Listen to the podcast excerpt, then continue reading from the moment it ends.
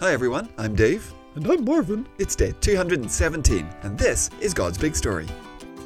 It's a story, It's big! never boring. No way! For His glory, Always! It's God's big story.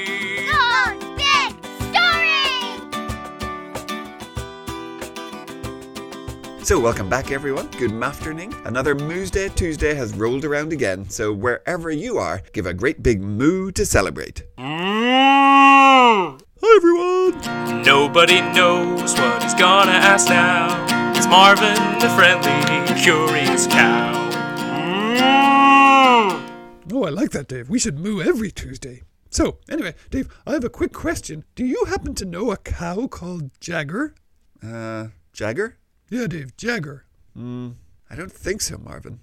I mean, to be honest, apart from you, I don't know that many cows. Why do you ask? Oh, well, it's just there was a song on the radio about a cow called Jagger, and I don't know who that is. Oh, are you sure? A cow called Jagger? Yeah, yeah, the song was all about having moos like Jagger. But who's Jagger, Dave? Oh, wait, Marvin. No, I'm, I'm afraid the song is about moves like Jagger. Moves, not moves. Oh, really? Are you sure? I was pretty sure the song said moos like Jagger. No, definitely, Marvin. I know that song. Oh, that's disappointing. Sorry, Marvin. I don't really have a good segue from that, but let's get to today's reading. Today, we're going to go back to Luke's Gospel, and we're going to hear about someone else who wanted to see Jesus. Okay, great. Well, who's reading for us today? Today, we're back to Bryn. Oh, yeah. Yeah, I meant to say, I met a guy on the farm who used to know Bryn. Said his name was Joe. I don't know, kind of a sloppy looking guy, you know, his shirt wasn't tucked in. Said he was an old friend of hers. Said to say hello.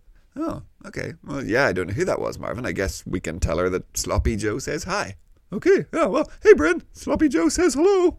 Hello. Today's reading is from Luke 19, verses 1 through 10. Jesus entered Jericho and was passing through. A man named Zacchaeus was living there. He was a chief tax collector and was very rich. Zacchaeus wanted to see who Jesus was, but he was a short man. He could not see Jesus because of the crowd, so he ran ahead and climbed a sycamore fig tree. He wanted to see Jesus, who was coming that way. When Jesus reached the spot where Zacchaeus was, he looked up and said, Zacchaeus, come down at once. I must stay at your house today. So Zacchaeus came down at once and welcomed him gladly. All the people saw this.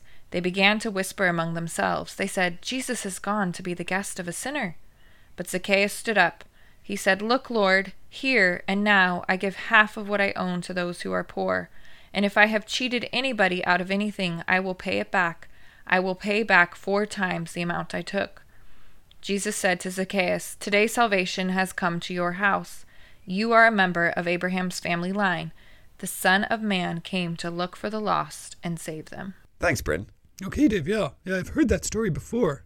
Zacchaeus was another of those tax collectors, huh, Dave? Yeah, that's right. The Bible tells us he was rich, but of course we know how he got rich by being sneaky and collecting more money than he was supposed to. Now, because we all know this story and we know about Zacchaeus, we know how it turns out in the end, and of course we know about Jesus, then maybe when we hear about the crowd grumbling, we kind of think of them as being a big group of horribly mean people.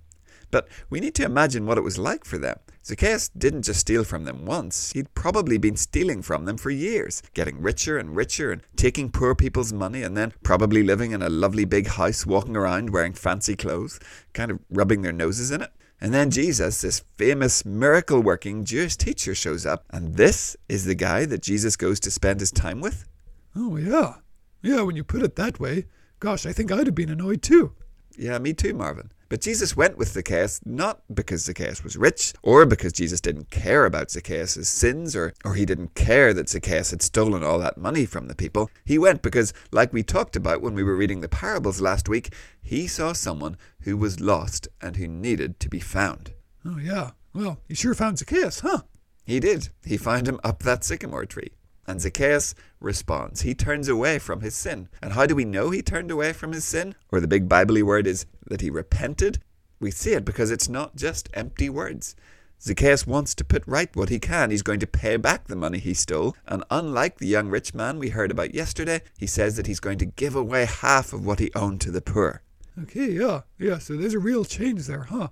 That's right, Marvin. Real repentance brings more than just words. It brings change. It brings actions. Now, we can't go back and undo our sins. We can't cancel them out. We can't take away the hurt that we might have caused other people. But when we really repent of our sins and come to Jesus, well, then we want to do what we can to put things as right as we can. Now, it's not because we have to, it's not because we need to to earn God's forgiveness. We don't. If we're Christians, our sins have been paid for fully on the cross, they're completely gone. But we do it because we know it's what God wants, and because that's what we should be about as Christians, serving the God who saved us.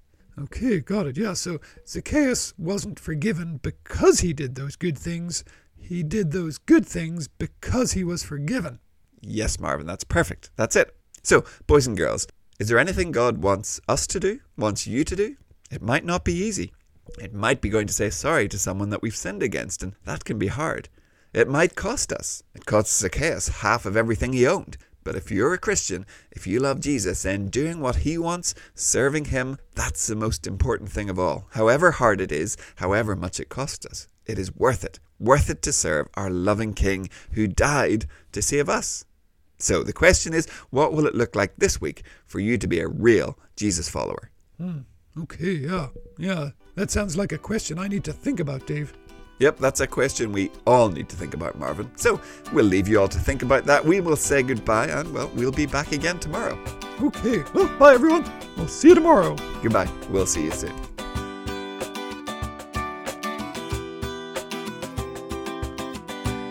God's Big Story is a ministry of Eden Grove Presbyterian Church.